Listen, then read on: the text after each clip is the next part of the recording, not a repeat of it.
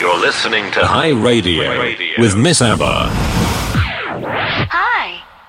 Not only in music, that is. And one artist I discovered uh, was one that uh, loves to draw, and it was a very rich way of. Um, of of of drawing black people and that's really what I love. You know, he he made sure he captured the curves and the hair of black people are really uh, lovely. And then he went on into uh, sharing Bible stories. So uh, I think it's every other day or every week he shares a Bible stories hood version. And what I mean with hood version is uh, to me all of the language that he shares um, while creating those Bible stories, it's like in, in our language, urban language, like ratchet language, kind of that American way reality show type of thing, uh, where people, you know, really get to laugh. And what I like about it is once I read it, I'm like, okay, let me go into my Bible and see uh, some of the stories that I didn't know or that I glanced over or something like that. The same he does for uh, Black History, as it is Black History Month. He shares some interesting topics uh, um, documented from um, uh, Black history as a whole that makes you say, you know what, that's an interesting thing to find out. Let me go and research and know more about the history that I have. Uh, I love him so much. I love his artwork. I don't know him yet. I said I love him, but I love his artwork. I yet to love his personality because I have him uh, on the phone. His Instagram name is Indaviduall, but his real name is uh, um, David Asimeng, if I say it right. David, are you there? Hey, how you doing? I'm good. How are you? good. Thank you for having me. Oh, thank you so much for um, you know creating some space in your time because I know you are now uh, calling from New York.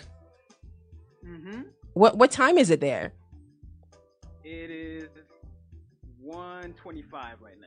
One twenty-five. Okay, that's so we're like six hours apart. Yeah, you guys are ahead. Oh, we're ahead. Oh, good, good, good. So we we kind of have you. You guys are catching up with us. That's probably what's happening. Yeah, that's pretty much what it is. so, David, um, I I shared to our listeners about your art and about what you do. I actually think it's so much amazing uh, what you're doing on Instagram. But first things first, can you tell us uh, a bit about yourself so that people can um, can find out more about Mr. Indaviduall? sure. Uh, of course, as you said, my name is David. Um, I'm 24, uh, in the Bronx, New York. I'm a Ghanaian. The Bronx. And yeah. and I just love to draw. That's the number one thing I love to do every day. Um, yeah. I also do poetry, but it's very rare these days. Is it? And um, yeah, well, I started off doing more poetry than art for some time, but yeah. You're you're you're pretty much uh, an all-round creative person, is what I would say. yeah, you could describe me as I love the Got it. And like I know you because I know you've in a short amount of time. You're on Instagram. That's pretty much your your main place of expressing the art that you make. Um, mm-hmm.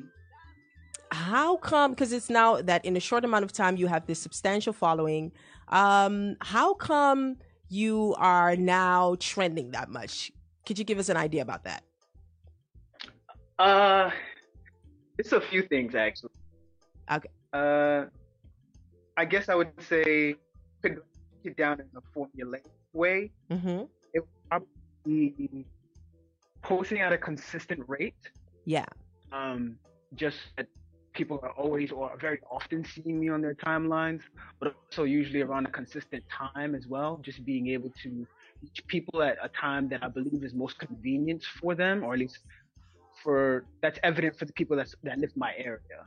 Yeah. Um, but also being able to connect with them in a positive way because I noticed that, well, when I first started doing the comics, um, I noticed that a lot of people were depressed, and then I did some research on that, and it turns out like in the middle of winter or just in the winter time, a lot of people um, tend to be a lot more sad, um, which would also probably um, associate with all the holidays in the winter time as well. So I figured, okay, if this is the case, why not use it as an opportunity to make people smile or at least laugh yeah. a little bit?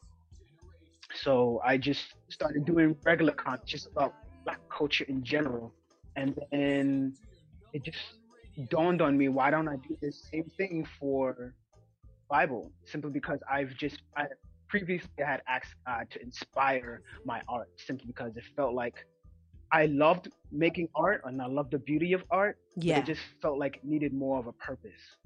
Got it. Um, yeah. I like that. I like that story. It kind of gives a different twist to it and it sets you aside from Mm, other people that, you know, are visual artists as well.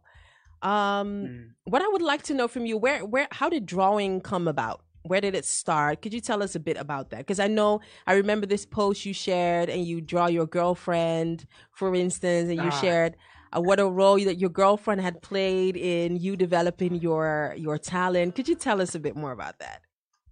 Ah, well, I actually started drawing around like first grade, kindergarten, and it was because um, my father he used to pick up um, some other students from my school, and we would all just drive to school together.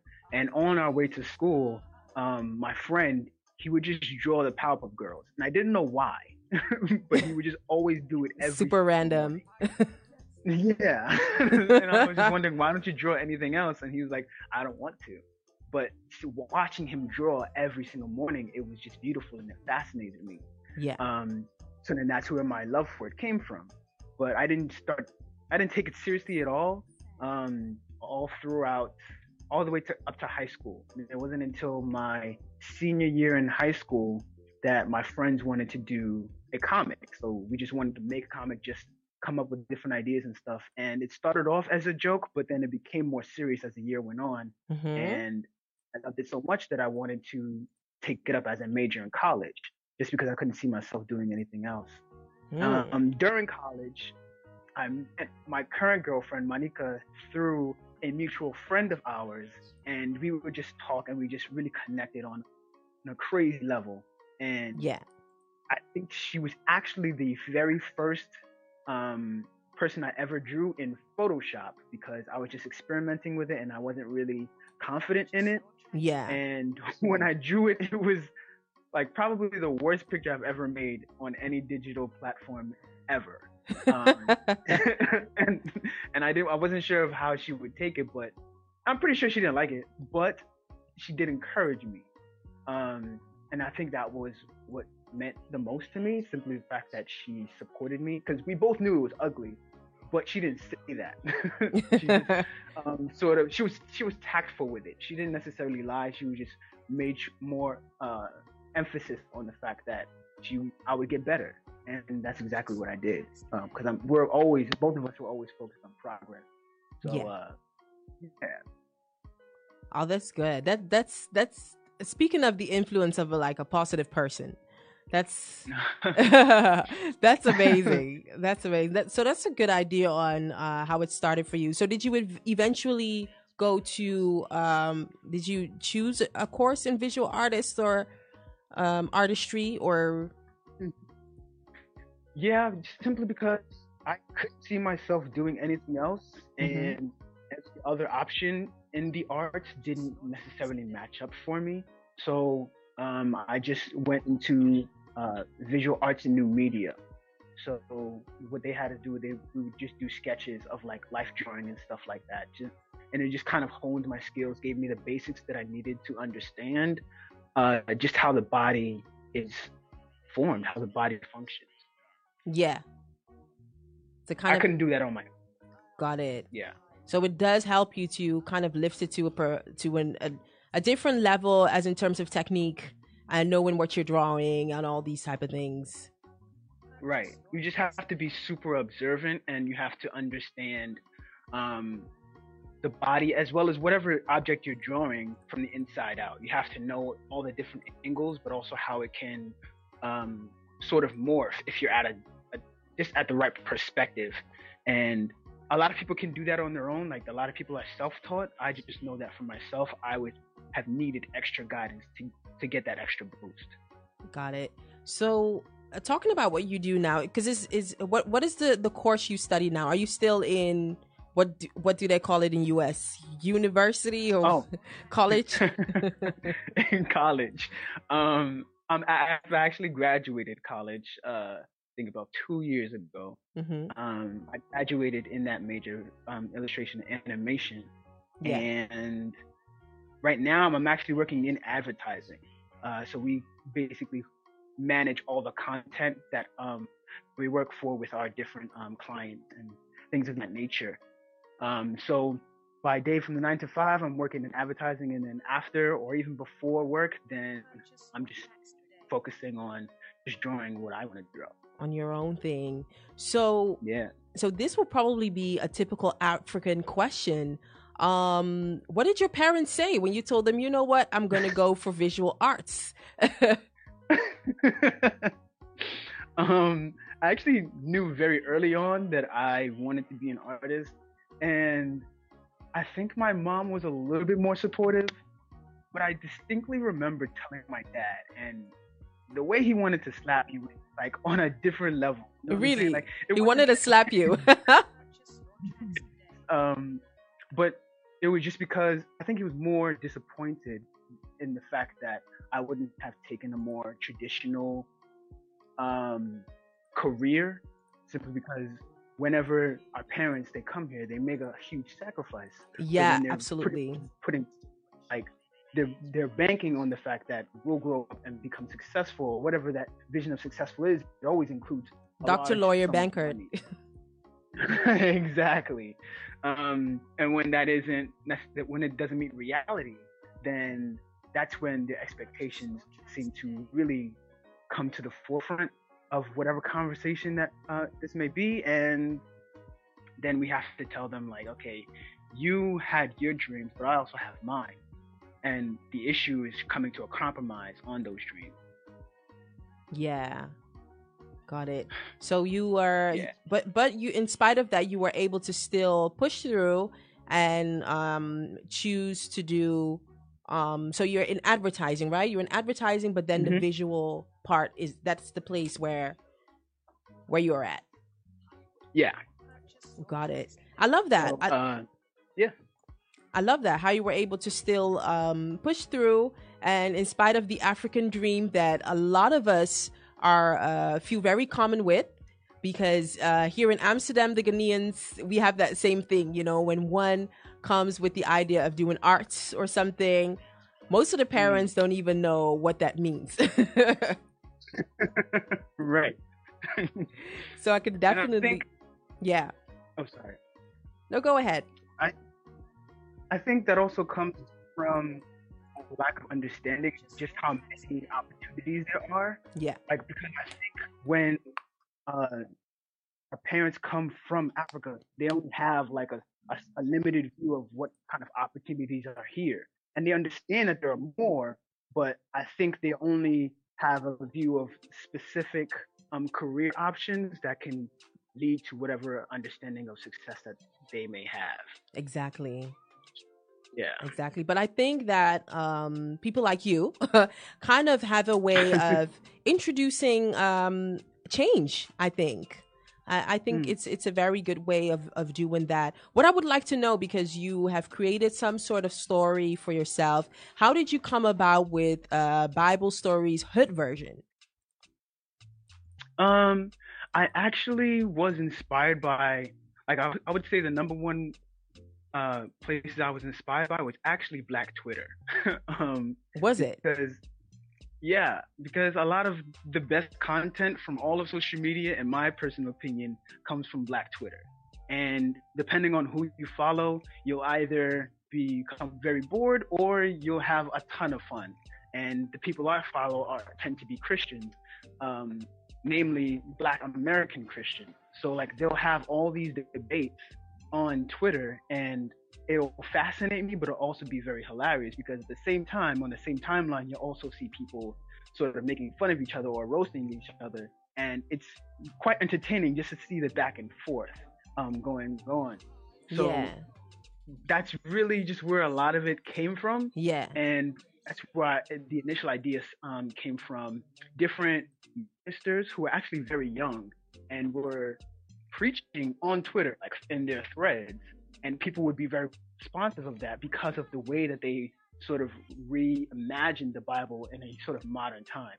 But they spoke in their own type of like vernacular. So like, I got the idea: what if the Bible was reimagined in an urban context with the way that we would speak with one another? Yeah.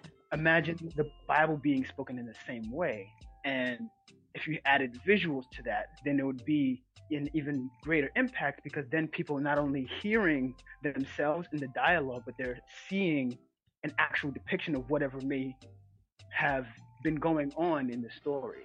So, uh, yeah. It gives them a, um, I think it, it gives them a full, a more full meaning as to what was communicated at that time, probably. Right. Mm-hmm. Definitely. Definitely. I love that. I love that. Um, so in the meantime, we'll be taking some questions from the from the viewers. Uh, we're still talking to Mr. Indaviduall. That's kind of how I know you.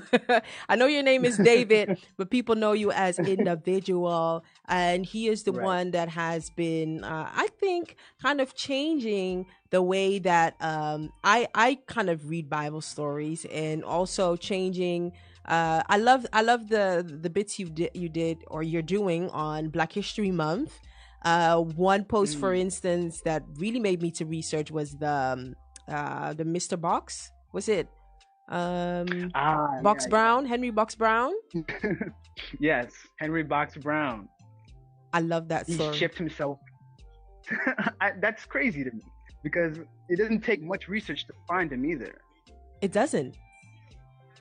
It doesn't. And uh, within yeah. all of the Black history stories that I've studied, I, I don't know why, but I must have skipped this one or this one hasn't been highlighted enough. I don't know what it is. But I, I love how you take the the stories that had that are still important stories, but that probably are considered as uh, or they're they're less highlighted as the rest. I love that. Mm and also the one with the the couple that um escaped from freedom by using the white features and escaping yeah. to yeah. There that story surprised me the most. Um i actually found that one through twitter. Uh just someone randomly tweeted about it and i was like wait what? So then i went and did my research and i studied up on them and their story is quite incredible simply because um Forget her name now, but it was a couple. It was one dark skinned man and a really light skinned woman who had like white features. And um, she was actually the one that came up with the plan as well. So they wanted to escape, but um, they had to be very crafty about how they did it. So she had to wrap her whole face in like um, bandages and then put on glasses and um, put on a top hat so that her face would be obscure enough to realize that it's a white person, but not enough to realize that it's actually a woman. So she was posing as an old man, and the her partner was posing as her slave, mm-hmm. and they would just go on through um, and travel all the way up to Philadelphia. But then the one thing that they were afraid of was whether or not people would ask for her papers. So then she also put her arm in a cast so she wouldn't have to write anything because she couldn't write and if she spoke they would realize that she was a woman. So it was very carefully planned and i was just amazed at how determined they were to like get the freedom. I know i know. They must have been like under suspense and it must have been a crazy feeling that time. Yeah. Love it. But I definitely love how you've been able to outline it and have um, someone like me to research Um, uh, we're almost wrapping up our, our, our conversation, and I would I would really like to know what would you encourage because because there are a lot of young people out there that uh, are very creative, very hands on when it comes to uh, the visual arts. What would you mm-hmm. um, what kind of advice would you give them, being African? Uh, maybe even born into African parents that come chasing uh, the African dream how would you advise them to to work out their craft? Uh, maybe if if they haven't been able to choose that particular education that has to do with you know graphics what else could they mm-hmm. do to establish themselves and develop themselves as as proper artists? Well i see all creative outlets as a gift. And to me uh, as any type of creative person, you have to value what you can offer the world because ultimately you're giving something to the public, you're giving something to the rest of the world, and you have to understand the value of that gift so that you can properly um, figure out how best to present it. And if you don't pres- like value what you can give, then obviously you're not going to be able to tap into your own potential. So I think no matter what else um, other people say, you have to understand the value and the depth of your gift so that you can understand how properly to present it to the world. And you can be confident that you, that at the end of the day, no matter what your creative outlet is, you were able to give the best that you possibly could give when it's time, you know, when your time has come. I love that. I love that. I absolutely love that. Um, on that note, uh, do you have any last shout outs to anybody who's listened, your mom or somebody who has who has been supporting you? of course, I have to shout out number one, God. Um, I'm gonna shout out my girlfriend Monica, and really all the people who support me in general, like you especially, just giving me the opportunity to speak on your radio show is incredible gift in itself. Of course, and just everyone in general who's been supporting me because I just I didn't expect the kind of support that I've been getting, and it's really mind blowing. Just all the opportunities um, that have come my way as a result of it. Um, so thank you. I love it. I love it.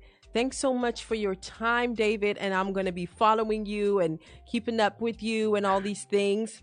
Uh, hopefully, thank you, thank you, thank you because I'm a music artist myself. Hopefully, when we plan towards the our new project, you can do my visuals that we could work together. By that time, I'll get in touch with you. and of I, I, I, would like to thank you so much. Uh, keep inspiring us and all of the the young Africans out there that are also gifted, and um, we'll be supporting you all the way. Thank you. Uh, Appreciate it. Thanks so much. God bless and have a good day in uh, NYC. you too. All right. thank you.